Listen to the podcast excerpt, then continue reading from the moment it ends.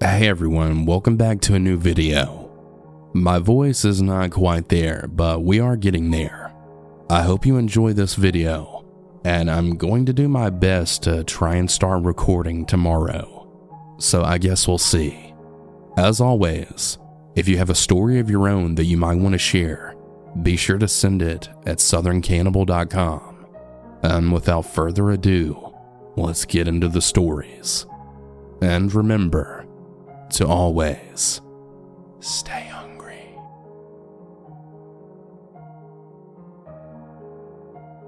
To begin, for some context, I'm a 23 year old male who was 22 at the time of this story.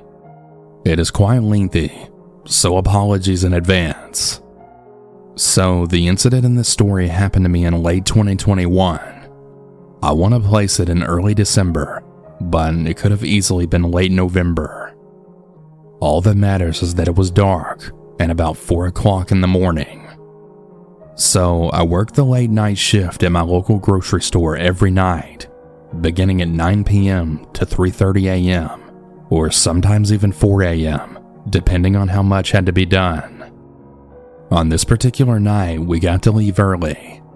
So as usual, I gathered up my things put on my high visibility jacket for the walk home along the dark country roads, and left. I stopped at a local gas station for a cup of coffee to keep me somewhat awake and alert for the walk, which usually took about half an hour. My job is about two miles from my home, and only the first mile or so is lit with street lamps.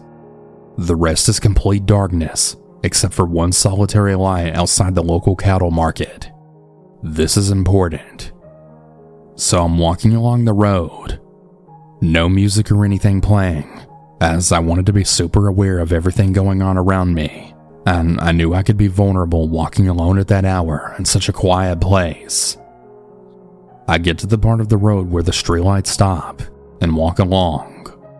You know, just another uneventful, paranoia filled walk home alone. Or so I thought. A car then sped by me and up the road, I caught the make and license plate as it drove by. It was a 2004 Toyota Camry. I noticed as it sped up the road that the lights seemed turned off. I found this strange and decided to take off my jacket to be less visible. When I got further up the road to where I could then see the cattle market light without being visible, I could see the Camry parked just out of the light on the side of the road with all the lights off and I saw two large looking figures standing behind it. I froze. I don't think I've ever been as panicked in my life. It was too coincidental for me. There was no reason for them to be there. That market only occurs once a month on a Saturday afternoon, and it was 4 a.m. on a weeknight. My mind sprung to them wanting to kidnap or rob me or something.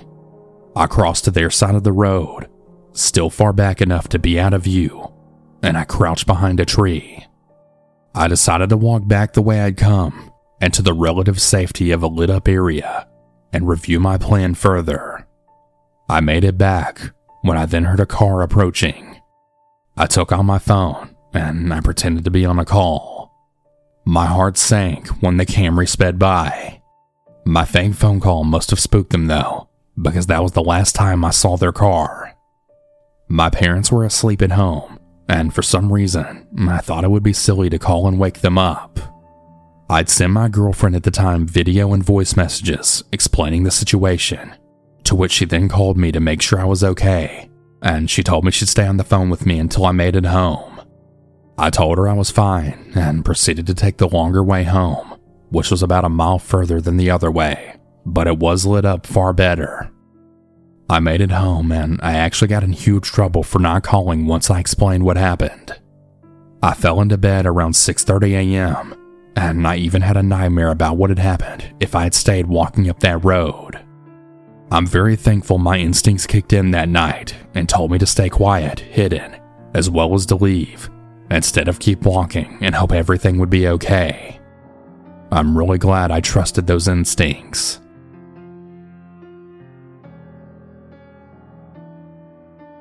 So, this happened when I was 10 years old.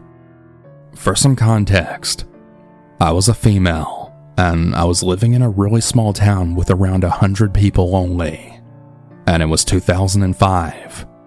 I lived on a small farm out in the country, and a half a mile away was a playground. Now, this was an old unkempt playground, so I guess I shouldn't have been there at all. It was midday, and I was on the swing just having fun all by myself. Suddenly, I saw two guys walking towards me. I knew they were around 18 years old, and they really had a reputation for being troublemakers. Anyways, I keep swinging, and they then walked up to me without saying anything.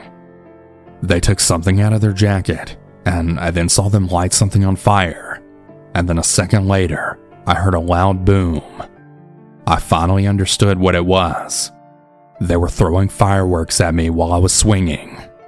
I cried and I begged for them to stop, but they just kept setting fireworks on fire and throwing them at me.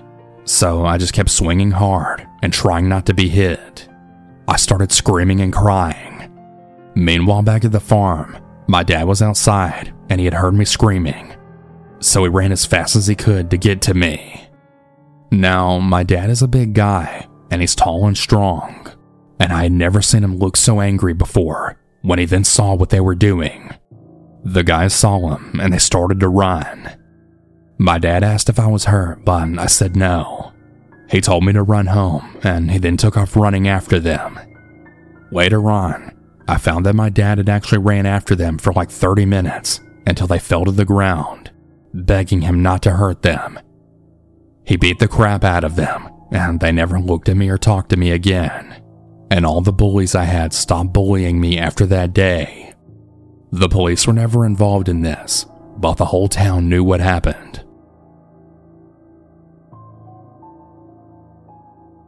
I'm guessing I was about 7 to 9 years old at the time this occurred. I was in a big box bulk shopping store running amok as usual. Back in the mid 1990s, it was still relatively acceptable to have your children wander around without parental guidance. My parents would often let my older brother and I all on our own to venture through the local mall or through any big box store. Times have obviously changed since then. At this time, I remember spotting a piano display towards the front of the building just before the cash registers.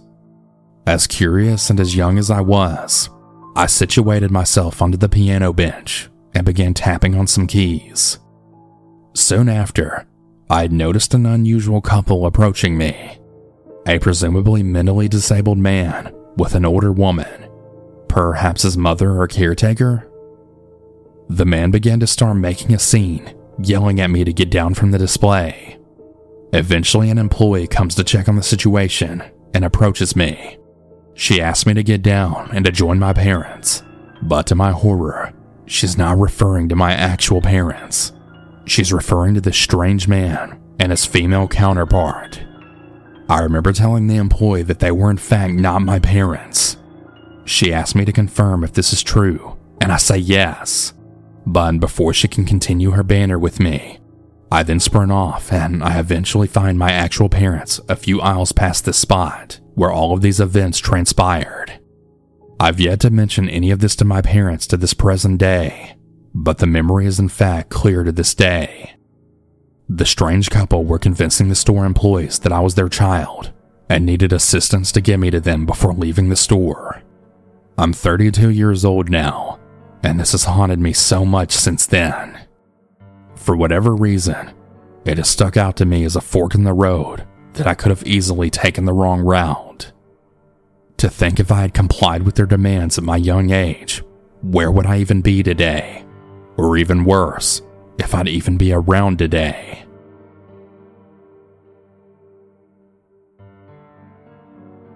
To this day, I still really believe that I saved my little sister from an attempted kidnapping. It was a Friday night, and we were grocery shopping at Walmart for some food because our fridge was pretty cleaned out. Keep in mind, we were about 30 minutes away from our home, so we weren't really familiar with the Walmart we were shopping from. I was a 13 year old girl who was very skinny, and I couldn't even defend myself if I tried.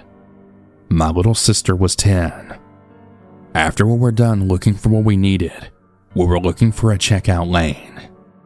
As I said, we weren't too familiar with this Walmart, so it took us a while to find one. I was pushing the cart with my sister beside me, and my mom and dad were at the front of the cart. Now, the Walmart was close to closing, so we were in a bit of a rush. As I was walking, I felt someone behind me. I don't know how to explain it, but I just felt someone very close to me. They were so close behind me, in fact, that I could feel them right up against me. As I was still pushing the cart, I looked behind me and I saw a very tall man. He looked middle aged, had gray slash white hair, and he had to be over six foot, and he was wearing a black leather jacket. That's all I remember. Again, my parents had their backs turned to the front of the cart, so they had no idea this man was behind me like this. My little sister also had no idea, which I found surprising because she was right beside me. As we were walking, I kid you not, I saw his hand reach for my sister and I then grabbed my sister's arm and I pushed her away. I had so many questions. Why was he so close behind me? Why was he following us for so long? And why was he trying to grab my sister? I was terrified. As I pushed her away, she yelled at me to stop. I'm not going to lie, I did get a little pissed off with her. I don't know why everyone was so unaware of what the fuck was going on. We finally found a checkout lane, and you guessed it, he followed us there too. Now, what I found so bizarre was that he didn't even have anything in his hands. He also had someone else with him, which I also found weird, because when he was walking so close behind me, he wasn't with anyone else before. And also, why was he at a checkout lane if he didn't have anything to purchase? There were just so many red flags. My dad even tried making small talk with the guy, as he was always a friendly guy like that. I guess the man seemed like a nice guy to them, but I knew deep down that he was a freak. My dad had asked him what he was doing, and the man literally just said in these exact words I'm just watching her bag up the groceries. Which, I mean, he wasn't lying. He was literally just standing there staring at my sister put the bags in the cart. After we were done and heading our way into our car, I told my parents what happened and how he tried grabbing my sister. Well, they didn't believe me, and they even yelled at me to shut up and stop making things up. What pissed me off the most about this situation wasn't just the creepy guy, but just how oblivious and unaware everyone was. This just goes to show to always be aware of your surroundings and to always keep an eye on your kids when in public. It still sickens me what could have happened if I wasn't there to push my sister out of the way.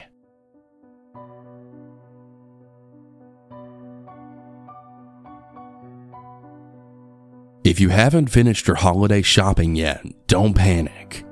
We've got a secret source for incredible original gifts, and that's Uncommon Goods. UncommonGoods.com has the absolute best gifts for everyone in your life. We're talking moms, dads, teens, in laws, besties, your one and only. And it's not stuff you can find just anywhere. Uncommon Goods has unique and creative gifts, often handmade by independent artists and makers. So skip the gifts that scream last minute and find something truly original at uncommongoods.com. One of my favorite things personally are coffee mugs. And as you can see, they have so many different ones to choose from. Uncommon Goods looks for products that are high quality, unique, and often handmade or made in the US. They have the most meaningful, out of the ordinary gifts anywhere. To get 15% off your next gift, go to uncommongoods.com slash cannibal. That's uncommongoods.com slash cannibal for 15% off. Don't miss out on this limited time offer Uncommon goods. We're out of the ordinary.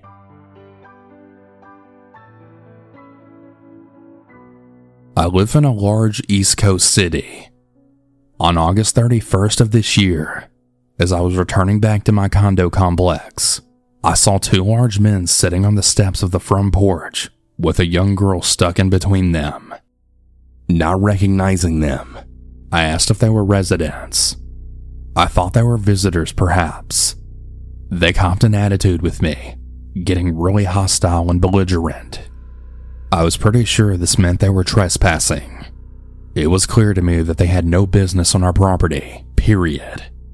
I snapped a cell phone photo of them, and the girl immediately covered her face.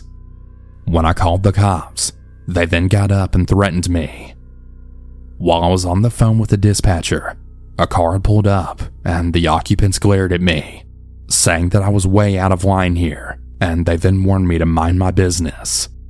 As the police were about to be summoned, the little girl left, walking across the street, and then telling me thank you. And meanwhile, the car took off. The two big guys also left, but they went in a completely opposite direction from the girl. So I then told the dispatcher that everyone was gone now. The girl appeared to be from 10 to 12 years old, possibly 13 at most. It was quite obvious that she was not with those men by choice. After I had time to think this whole thing through, it had really dawned on me on what actually had happened.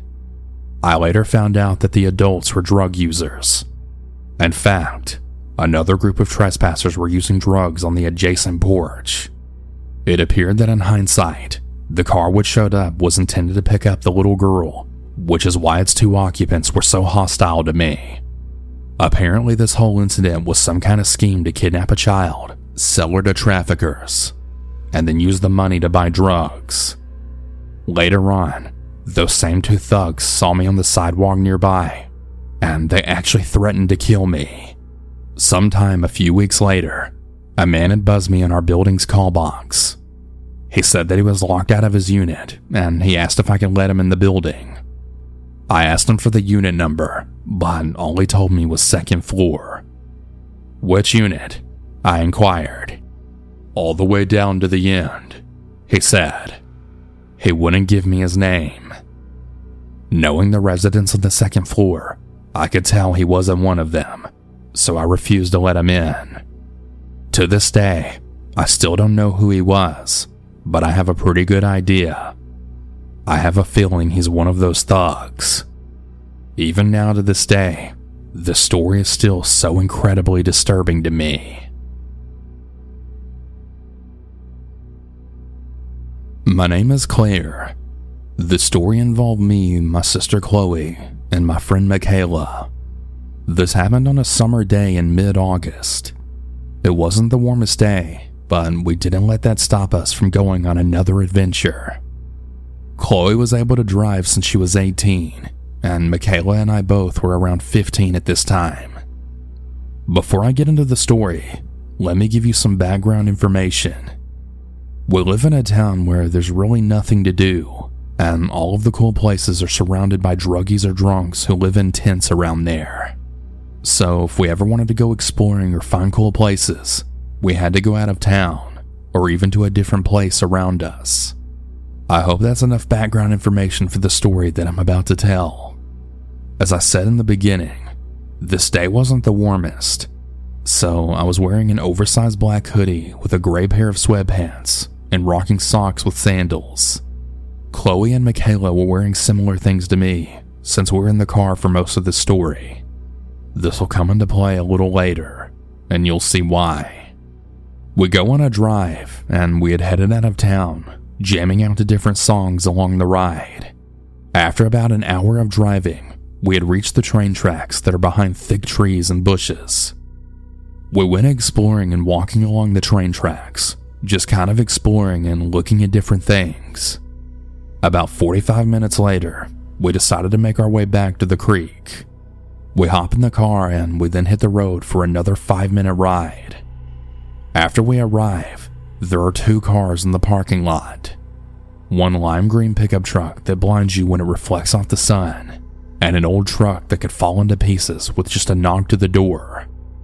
So we parked further away from the other two parked cars and then jumped out of the car and made our way towards the creek. I'd also like to add that this creek is not super popular, and only a few people know about it. Many people drive over it since it's under a bridge. As we followed the path under the bridge, we had passed a couple that was sitting on the rocks, soaking in the sunlight before it began to set. We walked past them, and we then made our way to this little patch of dirt that was surrounded by rocks and little patches of grass. We sat on the rocks, laughing about all of our other adventures we've been on. And after about 30 minutes of just soaking in the sun with the slight cold breeze, our stomachs began to growl. So we hop off the rocks and we walk up to a little hill that leads into the main road to cross to get back to our parked car. We check both ways before we then make a run across the road. Even though there's not a car in sight, other than the other two parked cars we saw earlier.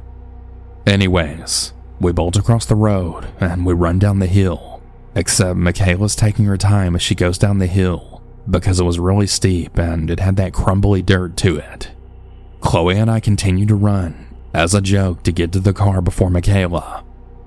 It's like when you would want to get to the front seat before your siblings do. A stupid thing we all did. Eventually, we reach the car, screaming as we run away from Michaela. We eventually reach the car, and we all jump back into our seats. Before I go any further in the story, let me explain where we were all sitting. Chloe was in the driver's seat, I'm in the passenger front seat, and Michaela's sitting in the back behind the passenger seat. The car is facing fig trees and bushes, with a little bit of dirt piled up in front of it. After all that running and screaming, we were all kind of sweating and trying to regain our breaths. Chloe's on her phone with the car off, and Michaela and I are just rolling down the windows to try and get some of that cold breeze back. Michaela's now sitting on her phone, and I'm looking out my window. And that's when I begin to realize that there's a dark black jacked up truck parked behind us. The other cars that were parked before us were gone now, assuming they left a few minutes after we arrived, probably from our obnoxious laughs that had echoed throughout the creek. After I noticed the truck, I didn't really think much of it, thinking that someone else wants to enjoy the little bit of sun before it went to rest. But as I'm mid turning my head to reach for my phone, I heard a male voice speak from the truck. Hey! I jolt my head back towards the window, peering into the truck. I see a guy who looks like he's in his later 20s, and he's wearing a black cap, and he had blonde hair sticking out along the edges. My first thought was that he was in a phone call and was just beginning his conversation. So I turned my attention back to my phone and after like 30 seconds, the man repeats himself. Hey! I look up towards the truck again, and I make eye contact with the guy after a second hey. Michaela is now also evaluating the situation. When I then made eye contact, he says these next eight words that then made the panic begin to start. Want to go on a drive with me? I kind of just sat there, not really sure if I heard him correctly. But he then said, Come on, I don't bite. Those words sent a chill down my spine. Instead of answering, however, I turned my head and I began to pretend that I'm texting someone. When I grab my phone, the man then says in an annoyed, crabby voice, Fine, never mind then. That's when I tapped Chloe's shoulder to see if she was hearing what this guy was saying. Chloe was still typing on her phone and answering all the text messages that she missed when we were down by the creek. I turned my head to the back seat to see if Michaela had heard the man. And when I look at Michaela, she's giving me that same look of, You're hearing him too, right? I then look back at Chloe once more, and that's when she also started to pick up on the situation. But before we could finish on communicating through the looks on our faces, the man again repeats himself. Um, hello? That's when Chloe leans over a bit and then says, Oh, hi, sorry. We thought you were on a phone call. in a nervous, laughing kind of voice. The man responds back in a rude attitude, saying, Um, no, I'm talking to y'all. After the short conversation, Chloe starts the car and we're getting ready to leave. As we pull out of the parking lot, I can feel this man's eyes fixated on me. We pull out of the parking lot and we make a left turn to make our way back to town. As she's driving, Michaela and I are just keeping our eyes on the black truck, just in case he followed us. Ten minutes had passed at this point, and we're all just discussing the intentions of what this guy wanted. And we eventually just kind of moved off the topic and just tried to forget the situation had even occurred. And although we really wanted to forget the situation, I still kept my eye on the rearview mirror just in case. And to our unfortunate luck, I then see two headlights gaining up to us at a rapid speed. I wanted to ignore it, and I was really just hoping that it was just some other person driving way over the speed limit, since we were out of town. But Chloe and Michaela had also realized this guy was gaining up to us at a really unsafe speed. So, having no other option, Chloe steps on the gas and starts to look for a way for us to lose this guy. Michaela's also watching the road quickly disappear as the sky is getting closer and trying to fully confirm that this was the same guy from 20 minutes ago. And to no surprise, it was the same black truck with the same blonde haired man who we had just talked to moments earlier. Eventually, after about five minutes straight of this guy staying right near us, he must have let off the gas a bit because we were finally able to regain the space between the two of us. He didn't stop following us, but it seemed like he was starting to, except that he was not going to reach us. At this point, we're all just trying to keep ourselves together and trying to think of a fast plan. It's pitch black at this point, with barely any street lights. Like when you looked out the window, it was fields of nothing but pitch blackness. But this is when Chloe was able to realize that there happened to be a driveway coming up in a few feet. But we would have to stay at our speed and be able to turn up the driveway in just enough time for the truck not to see us. The driveway was around a slight curve that, if you're going fast enough, the car behind you would be able to lose sight of your car for at least a few seconds. So, with nothing to lose, Chloe gets right around the side corner, hits the brake slightly, and makes a turn into this driveway. Chloe then immediately turns off the car, with all of the lights turning off with the turn of the key. We all just sat there silently praying that this truck wouldn't see us parked in this driveway. Suddenly, the black truck goes swooshing by us and not showing any signs of stopping. As soon as the truck was finally out of our sight, that's when the relief finally hit us that this weird ass guy had not seen us get away. After a few minutes later, we eventually decide that it should be safe enough to head back to town. I'm really happy to say that we weren't stupid enough to get into this guy's truck because I really, really never want to know what this guy's intentions were.